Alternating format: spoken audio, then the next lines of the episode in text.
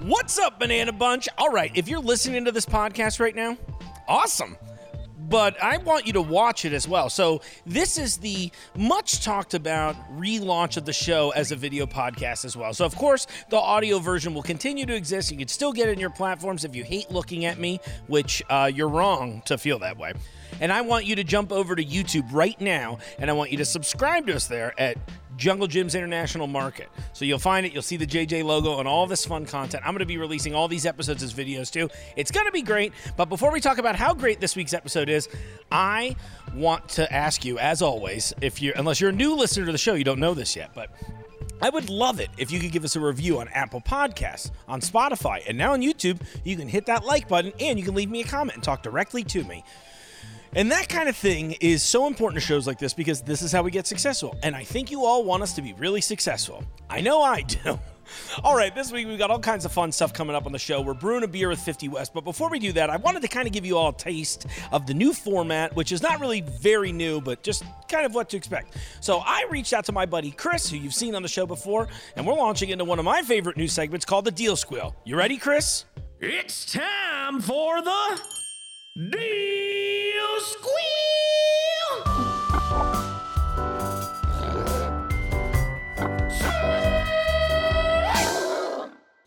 I'm back in the booth with Chris V, baby. What's going on, buddy? Squealing? I'm ready to squeal. Well, we found a fun one, and this is definitely along the lines of, I think, uh, what Jungle first envisioned when he pitched this idea to us. So let's talk today. We're talking frozen fruits and smoothies. That's kind of been a bit of a theme for us. It has. Uh, with our first one on the protein powder. Yep. This is a great mix. I am no stranger to frozen fruit. I sell it. I love it. I consume it. So this is a fun one. Yeah, I'm excited about this too. Well, I guess to set up for the audience, we talked in the past about how you can find some unexpected deals in the store, especially if you shop internationally. So while you can also get a little of a little international flair, you try something new too. So we've got two bags of frozen fruit. So I wanted to compare two uh, frozen fruit mixes. Okay. So basically, we have a tropical fruit mix that is in the frozen aisle, and it is peaches, mangoes, pineapples, and strawberries. Well, classic, classic smoothie blend. Classic smoothie blend. It is a two and a half pound, 40 ounce bag. And this uh, particular deal squeal is not helping my sales in the frozen department. I'm sorry to do this to you. No, it's but okay. What's ever better for the store. but He's a team uh, player, folks. I am a team player, but I will have this occasionally on sale for $9.99. Full price is $11.99. Cool. But we found the uh, two pound bag of Goya. So just a half pound shy, right? So 32 half pound. 40. Yeah, Not 32. Right. Um, now the mix is different, but it is fun and it could be great in a smoothie. I personally haven't had it, but it looks good. Here it is. We got um, well the sugar cane. We have guavas, apple slices, hibiscus flower, an abundant quantity of raisins, plums, and some cinnamon sticks. Cool. So it's a little different flavor set. Yeah, but that sounds pretty good. I would be really down for this. Yeah. So even if you don't want it in a smoothie, this could be one funky pina colada, my friend. Ooh, I like Right? a funky pina colada. And what was what we find the price on that one? That's the exciting part, folks. I believe it's either five ninety nine or six oh nine, something like that. Right at the six dollar range. Okay, perfect. So, So, half price. yeah, and you're only losing a half pound. Sure, the flavors are a little bit different, but that's kind of fun. Yeah, it's uh, I, I like they have it on there. It's fruit punch. Yeah. I kind of want to try this now, all blended together. Now, what we need to do is have somebody come in and taste test the deal squeal, which is what I've been doing at home. I bought the griddle we talked about last time. Oh, right. Me too. I made some grouper on it. Last And night, for the viewers, we're having some fun steaks on that thing Oh, tonight. Looking forward to that too. So maybe we should bring this home, and we can have s- do a taste test. steak smoothies. Steak smoothies. Well, no, that's a great find. So that's the trick, folks, is that you know you can try. Not only can you try something new and different, you can get a discount on it too, effectively, right? For the for it's a two pound bag versus a two and a half pound bag in the American side. But what we're looking at price wise is that that bag you can almost get four pounds for the price of one of the American ones. Correct. That's insane. It is insane. It That's- seems like a lot of these deals are about like a, um, a 40 to 60% savings. Yeah. Considerably.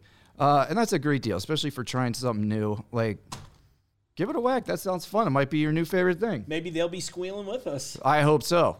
Thanks for your time, buddy. Thank you, bud. Thanks, Chris. I appreciate you helping me with the deal squeal this week. Okay, so if you've been a long time listener of the show, you know where I'm standing probably here in our craft beer and wine department. But this week, we're moving on to our third in the Road to the Jungle beer series that we've been making in collaboration with 50 West Brewing here in Cincinnati, Ohio. So, instead of just talking to you about it, we went on site to 50 West and we're going to learn how to brew a beer together. That's right, we're headed to 50 West.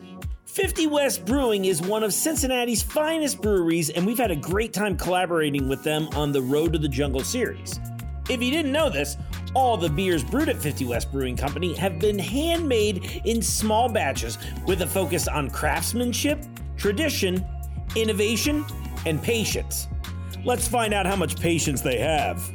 Well, tell you what, first off, why don't you introduce yourself so I know who you are? Uh, my name, yeah, absolutely. My name is Jake Roller. I'm a brewer here at 50 West. Uh, I've been brewing here for uh, approaching a couple years now. Um, loving every single minute of it, and uh, I'm here with you guys to both brew a beer with Jungle Jim's, a really awesome collaboration, as well as talk about beer for a little bit. I understand that you are even a former Jungle Jim's. I almost said I- member. Yeah, it, it kind of feels like a membership sometimes. It's a really unique experience. Yeah, uh, I worked for Jungle Jim's. I got hired back in the fall of 2018 in the beer department. Uh, I just moved back into town and reshifted my professional focus to craft beer, and that was the next logical step. So uh, I got in the foot, uh, got my foot in the door there in 2018, just stocking the shelves and being around the product, which I fell in love with, and kind of worked my way up. And I spent almost three years at General Gyms before I transitioned into the production side here at 50 West. So. That's so cool. I love it.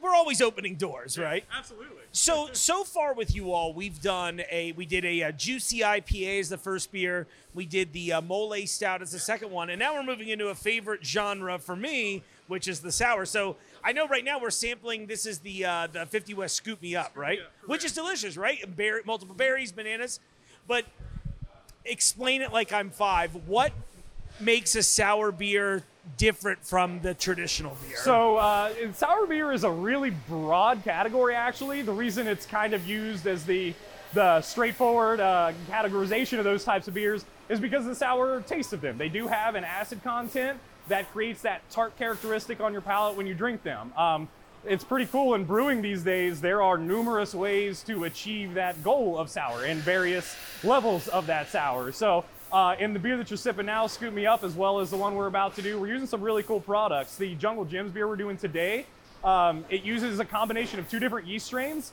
One of them is just a traditional um, ale strain. The other one is cool. It's called Sourvisiae. Uh, it goes through. It's a normal brewer's yeast strain, so it's a clean strain of yeast that isn't going to add, uh, you know, infections or bacterias or wild yeast to develop that sour. Okay. Um, what's cool about it is it's genetically modified. So it was uh, a regular ale strain of brewer's yeast that was modified to an addition during fermentation to brew it or producing CO2 and ethanol, which are all yeasts do. Uh, it also produces uh, lactic acid. Um, so it's an acid that gives the beer the tart, char- the tart characteristic there. So it's a perfectly clean way. We don't really need to take any additional sanitation or cleaning steps before or after to use this yeast strain to still develop and bring you a, uh, a sour beer. So what are some things? So uh, imagine this is someone's never tried a sour beer before. What are either some misconceptions or what would you tell someone trying one for the first time? Uh, take more than one sip first. Uh, because of the acidity of these beers, it is literally a shock to your palate. Your your your palate, your mouth basically stays uh, close to a neutral baseline. So when you have this low pH liquid coming in and hitting your taste buds, it's going to seem way more sharp, way more sour, way more tart than the actual beer is. So step A, give it more than one chance. Don't make a snap judgment that first sip you have. Uh, it definitely eases itself out. Just like really hoppy and bitter beers, that first sip is always a, a chore to get through sometimes, but literally right after that, your palate adjusts almost immediately. Um, as far as uh, uh, comparison to something that a non-beer drinker may be able to relate, think of, of sour candies on the shelf in your convenience store. Like these beers aren't as sweet as them, nowhere near as much sugar content, which I kind of enjoy. It makes Yeah. them a lot more drinkable.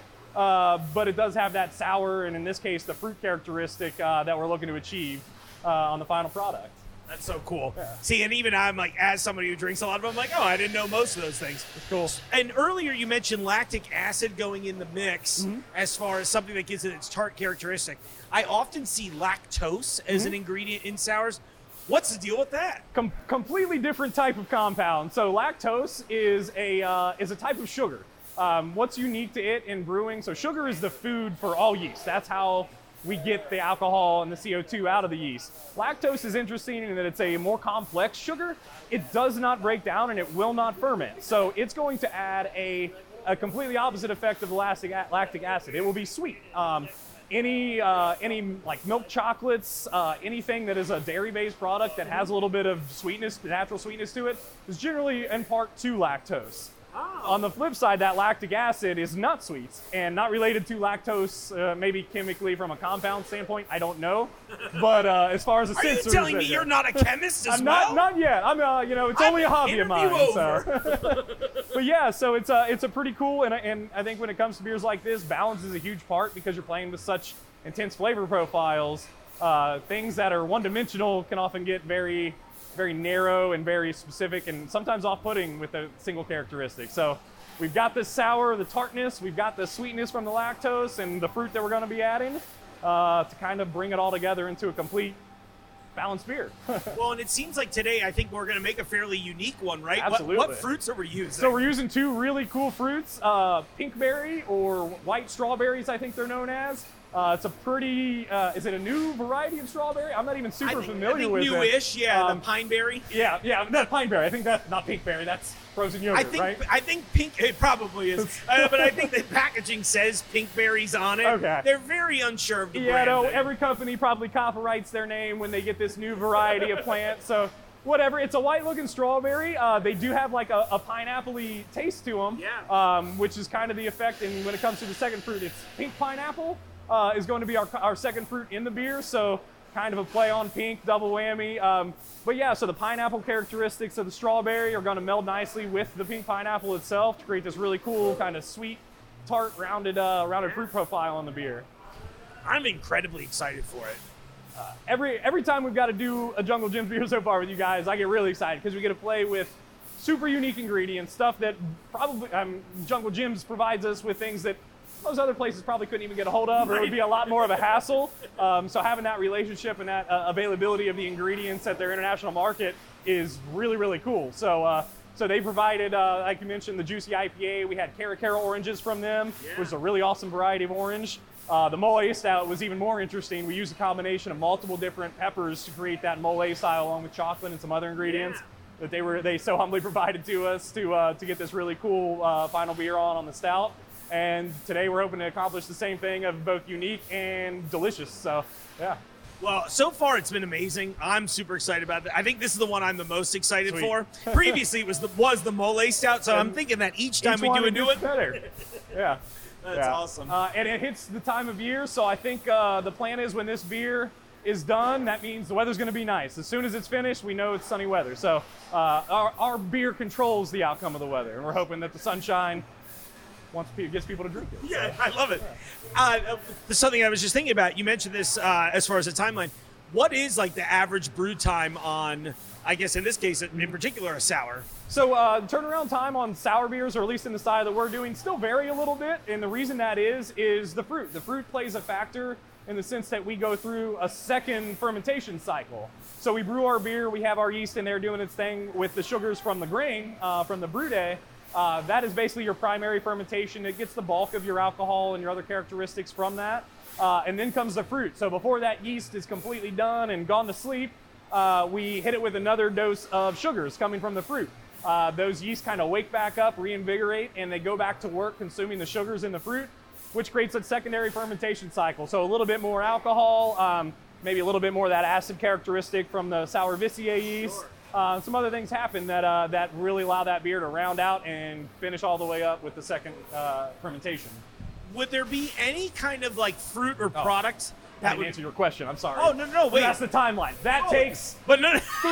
Yeah, I forgot the original question. Me too. That I was so- process I was that just I just rambled about takes like three to four weeks generally. Um, there are things you can do to, to ramp it up a little bit. Um, there are some factors that when you add that secondary fermentation in, it sometimes take a little longer for the beer to clean up, uh, for the yeast to kind of get rid of some of those uh, aroma compounds that we don't want there. Um, I've seen those kind of beers take on the long end five to six weeks. Um, other types of sour beers, though, can literally take years. There's there's a style uh, popular in Belgium and should be popular in America that is uh, it's called lambic. It's a blend of barrel aged sour beers of one year, two year, and three year aged sour beers. So part of those that style of beer, it takes at least three years to get you a final product. So there's your window, three weeks to three years, I guess, Wow. uh, depending on what kind of sour beer you're making. That's so cool. Yeah. Are there uh, are there specific products? And now I'm back to the other. one. are there certain fruits or certain things you would recommend not using in this type of a beer? Uh, no, that's I think one of the cool part when it comes to fruits, just because of the, the nature of them and containing sugars naturally. Um, that's the fuel source for all brewing and fermentation. Is that so? That alone gives you uh, almost endless opportunities. If you can get a hold of the fruit, you can probably find some way to do it into uh, into a sour beer or any beer for that matter. Don't want to do durian. Or Oh, oh, thanks for no. I tried durian for. I want to do a durian stout next year. Wait, say that one more time, Jared. A, a durian stout. Jungle No, Jim said no. it on the first podcast. He said, "Why don't you use durian?" And we should just try it. Because it stinks. It won't be able to get past people's nose. We can't talk them into it once they're at home. Like, Let's get rid of the stink. Yeah, the uh, raw durian I think has been described as, uh, pardon me, but uh, rotting flesh. I think is the comparison it's made. people eat it on a subway, and Yeah. everybody wants to get off the subway when to puke. Like, no, we're not making a beer out of it. the way that I would describe durian is if you think of like an onion that has rotted in a bag and you have contained all of the like liquid onion and when you open it up that smell that hits you it's not like pure raw onion smell. It's like a matured funk. And I, I that is how I would describe it. And then it has like a, a custard texture and that is also hitting your nose at the same time. The fruit itself is very sweet but that smell is hitting your nostrils at the same time, and so it just kind of affects your taste buds to make it think it also. I'm gonna agree. Having tried it this week, the smell was almost like a mixture of gasoline and Lucky said he was like, it's the smell of the sealed bag of onions they put out at Skyline. There's a lot of flavors. Matured funk, though, that's gonna be my new R&B cover band. Matured funk. You got to wait until you retire. I think that's a that's a retirement. Uh, you hang out 55 and over. Exactly. Well, in that case, Jake, I feel like it's time for us to get to brewing. What let's do you do say? it. I'm ready to hop back in there and let's get this bad boy rolling. Get us uh, get us a nice uh, pinkberry, Pineapple. pineapple, pineberry, pineapple, Pink everything. amazing fruited sour that uh, uh, is only going to be available at Jungle Jim's, which is really cool. Gives you uh, uh, like you need an excuse to go into Jungle Jim's, but uh, another another reason, I guess. we need a store Yeah, exclusive. We're yeah. like video games. There's there's now. nothing else there unique that makes people want to get. Not at all. Yeah. Absolutely. Yeah. Thank you. All right, welcome back to the show, Scott. Appreciate your time and Ferd too. What's going on, buddy? How are you doing? Having a great day brewing here. You sound so excited, Ferd. All right, Scott, talk to me. What are we working on today? Uh, so today we're brewing Road to the Jungle number three. Um, strawberry, pineapple, sour. I'm excited about that. I talked to Jake a little bit about the sour process too, which I think is okay. fun. What are some uh, What are some special things you hope to get out of this particular end of the collaboration? So, I mean, we've done a few different beers with this sour yeast strain. Uh, it's always good to learn more. Every time you brew with it, you learn a little bit more about it. So it's nice to have just another progression of that and be like, all right, cool, yeah, and you know, now we know more than we did before. A learning process. Uh, we're actually growing. Yeah. What are you thinking? If you're not if you're not growing, you're dying, right? I think so. I mean, a little bit every day with every extra breath. or both at the same time. What I'm most excited about is getting, like always, getting to try this beer. Like every time I've told Scott the idea or we've came up with the idea, he's just like, "Yeah, I could do that. Little tinkering this way, a little tinkering that way." But the end product on both the beers so far has been phenomenal. Exactly what we were looking for. Super excited about this one. We know people have been asking for a sour, and then we're you know bringing some of that jungle only kind of fruit in with the pink pineapples. Brilliant. So it'll be great. Yeah, and when he says people, he means me. I am inordinately. I mean, every beer we've done so far, I've really enjoyed, and each one I enjoy a little bit more than the last. But as a predominantly sour drinker, You have no idea how excited I am. This one should definitely be up your alley. Oh, I can't wait. And you and I, it's really funny because I did a bit on the pink berries or the pine berries, excuse me, and the pink pineapple a few months ago. So knowing that those are in the mix, I am stupid excited. So yeah, I've never worked with those either.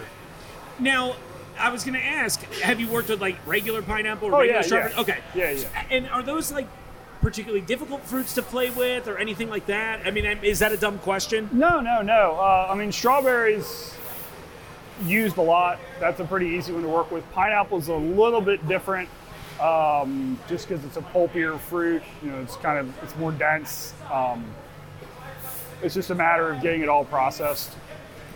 Does using a fruit like pineapple add more body to the drink because it's pulpier? Uh, it can a little bit. I mean, most we'll work pretty hard to get most of the actual pulp pulp out of it. Okay. Um, there won't be a lot of that remaining, um, but it, it can add a little bit of body. Yeah. That's super cool. and of course, you know the citrus character, and, Right. You know, a all little extra tartness to the Yeah, just a touch, just a yeah. touch, yeah. But then I guess it gets balanced out by the lactose, right? Uh, a little bit. Yeah, I mean, most sour beers these days are not as truly sour as what I grew up with. Sure. Um, they're really more on the tart side of, of sour. Right. Uh, so, you know, sour light, if you will. Uh, and one of the things that uh, really helps to kind of balance that is by adding lactose. So it gives you a little bit of a creaminess uh, to kind of counteract some of the acidity. So you'll still taste the sour. Uh, it'll still have, you know, a little tartness to it, but it's not like abrasively, you know, burning your tongue kind of sour. It's got a, it'll it'll finish a little cleaner, and the sourness won't really linger uh, on your palate because there's some th- things in there, lactose being one of them, to kind of help balance it out.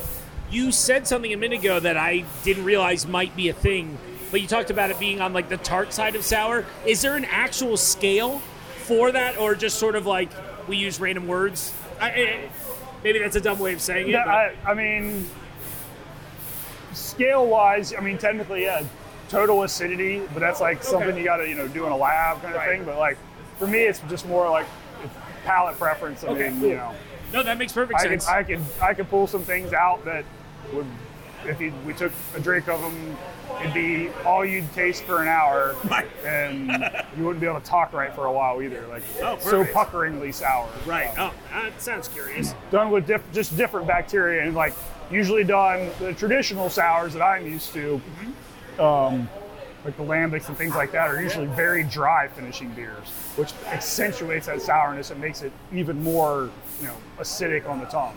Interesting. Is there something you would tell someone who's never tried a sour? Like, what would you tell them to expect if this is their first time diving in? If this, if Jungle Jim's and the 50 West collab is their gateway drug into my favorite style? Uh, well, I mean, the best thing to start out with would be a fruited sour.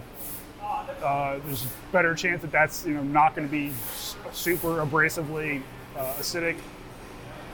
Uh, just you know, if, if you're somebody who likes you know sour candies and stuff like that, like it, it'll be it'll be up your alley. It's you get that little bit of tartness, but then you get a little bit of kind of sweetness to balance it from the fruit and lactose and things like that. Cool. I always tell people it reminds me of drinking a soda a little bit, where I'm like, oh, it's like a little more sour, and like sour candy thing's a great reference point. Where were you jumping on first? So, just like what Jake said, with have more than one sip, you can't can't tell everything. The first sip, on my opinion, a good sour, you're like, why? And the second sip, the second drink pulls it together, and like, okay, well that's why, because then you get more of the fruit characteristics, the the overall flavor that they're looking for instead of just the initial shot. Which of course Jake explained it a lot better, but he went through all that time doing that, so I'm not gonna go overboard on it. But more than one sip. So, just just more than one sip, and more often than not, and sometimes as it warms, you'll get a little bit more flavors out of it. Um, not always more sourness, but more fruit characteristics. So, Do you think that this is a beer that should be drank like more? Clo- should it be a cold beverage? Should it be a warm beverage? Are you? Is it a personal preference thing? it'll be more of a personal preference. My opinion would be cold, and then when you get down to the towards the end of it, it'll warm some, and then you'll be like, all right, maybe I do want it like sitting out for 20 minutes before I drink it. That's very interesting. Would something like that? Do it, it, uh, no, that's a dumb question. No, ask it. It's not a dumb question. No, I'm just trying to think of how to say it so I don't sound like I'm a total idiot. Well, let, let me talk to you on the sales side. How what it, I feel like sour beers have kind of just exploded in popularity. Am I wrong in saying that? No, I mean not at all. But it's uh, there's the over fruited sours. There's the ones that are so thick that like you can use a spoon to stir and you know kind of like soup. Right. And then you know some cans are are thicker than that, but it's sours are there, but it's always trying to find the right sour that somebody wants. So like, where are your sours? And the, well, in our store, it's in every aisle because it's by brewery by region. And then, well, what are you looking? Do you want a kettle sour? Do you want a true sour? Do you want a lambic that's been years to make and sometimes is way more pricier than you were expecting Right. when I go over and hand you a thirty dollar uh, five hundred milliliter bottle. And they're Right. like, what? So I mean, a lot of it is preference, and then you find what you like, and then grow from there with it. And I like to ask a lot of questions so I can try to hit the nail on the head instead of like, "Where's your sour beer?" and like, "This is great." Just grab one off the shelf and hand it to them. Because if they don't run it really fruity, they want an unfruited Berliner. They want it a little bit more weedy. They want it a little bit more um, acidity driven. Like there's so many questions and sub questions, and sometimes it's overload for people. So it's like, we'll try a couple of singles so you're not locked into a six pack of beer that you're not going to like the other five. So On the brewing side, Scott, have you found that you? uh, Well, I guess two questions. One, have you found that you guys are making more sours than us- usual, or or in turn, have you had a favorite that you've made here of your own? So, as far as the sour side of things goes, for me, I, sours are really two categories now. There's like the older traditional sours, like the barrel aged lambics and things like that. Sure. Um, and we've done those beers. Um, those are the ones that I generally prefer. Uh, we've actually gotten out of doing most of that because that style of beer, that version of sour beer, has really, really died off. Um, I think kind of at the same time that the more new school version of sour, which are usually you know the fruitier ones, uh, they're more on the tart side, not the true sour. They're not mixed culture fermentations where they have a lot of different bacteria giving off a lot of different characteristics. Uh, as those beers have become more popular, the old traditional sours have kind of waned. Um, I prefer the old traditional ones. Sure. Um, we've done a few of those. Probably my favorite beer that we did was uh, one that was a traditional barrel sour that had strawberry and kiwi in it. It was called Everything All at Once Forever. Uh, and we it was in bottles. It was traditional Belgian bottles, you know, bottle conditioned, all those kinds of Yeah. things. Um, that's probably the favorite one I've done, you know, since I've been here. The the more kind of new school fruited ones, uh, they're all okay. Uh, I personally classify them closer to fruit beer than I do traditional sours, but I'm an old school guy. Like that's you know, a lot of people like like Ferd says they're coming in asking for sours. They probably don't even know that those traditional Belgian lambics exist. Yeah, they weren't um, around in the, the dark times. Yeah, well, just just if they've you know gotten into beer in the last few years, the only thing they know that they know of sour beer is the you know all the fruited sours you see on the shelves now. Yeah. So that's just really all you've been exposed to. So yeah, you kind of have to ask that question, like, whoa, what kind of sour are you looking for? You know. I think you all were actually responsible for my gateway into this. I think it was the Ocean City Gose. And that was like one of the first ones I was like, oh, this makes a ton of sense to me. Yeah, and and it was that- like a beautiful spring day, you know. And that one for me is one of those ones that would be more on the tart side as opposed to the traditional Sure. uh, Brett culture or something like that, wild ale. So you mentioned bacteria adding characteristics and flavor. What, what does that mean? Like, I mean, I'm assuming bacteria is everywhere, right? Like to a certain Yeah, extent. yeah. It's so in traditional lambics and some of those barrel aged sours. Uh, there's usually a lot of things in there fermenting. A lot of them. I mean, the traditional process uh, was actually through an open fermentation. So they would take the wort and they would basically put it into a tank that was very shallow and very wide, so there was a lot of surface area. And this is in you know the countryside of Belgium, and they would usually do it up um, in like a barn basically. They'd open all the windows. Oh wow. And it would get inoculated with just the wild yeast and bacteria that's in the air. It's crazy. And Just let a there's little uh, shit flying here. yeah, that, well, yeah. I mean, for, basically that's what it is. So there's all kinds of things coming in there. So a lot of the more traditional sour beers, I mean, you get a lot of characteristics from that because it's not just one thing fermenting it. It's it's, it's several wild yeasts. It's um, Brettanomyces, it can be Pediococcus, uh, is another bacteria that gets in there. There's just all kinds of different things. Some you definitely don't want if they get in there. Sure. Um, so like we wouldn't really want to do an open fermentation here because it would end up tasting like diesel exhaust from the highway. Right. You know, but uh, when you're in the countryside, That's a lot of number those- six in the road to the Yeah, jungle yeah. flavors. But when you're, you know, in the in the French countryside, uh, and you know, and there's only certain times a year that they'll brew them. Like they can't brew them in the high part of summer because there's the pollen is different, whatever. Um, but they'll brew, you know, usually only in the spring uh, because that's when the bacteria in the air is what they want. So there's all kinds of different flavor characteristics and things that happen when you do that route. now, what so we're cool. doing is way more controlled than that. Okay. We're So, using a very yeah. specific souring bacteria strain that you know is giving us the very specific notes. Cool. Yeah, I know Jake mentioned that. I can't remember. I keep saying I was like, oh yeah, sour vichyssoise. I forget what the name was, but Yeah. that's really cool. See, I had no idea. I mean, I, I, maybe a little bit, but not enough for the audience's sake. That's wild. Literally wild in this case. Well, everyone, that's the show. I hope you enjoyed. If you're still just listening to the audio version, what are you doing? But please give us a subscribe on YouTube. Check us out as Jungle Jim's International Market. I'm going to be cooking up all kinds of fun new episodes for you. And I think we're just such a visual place. We got to see it the whole time. All right. Well, on that note, I'll see you out there in the aisles. But, like, literally, you can see the aisles right now. The Jungle Jim's podcast is recorded in the WJJI studio inside Jungle Jim's International Market in Fairfield, Ohio. The Jungle Jim's podcast is produced and hosted by Mark Borison.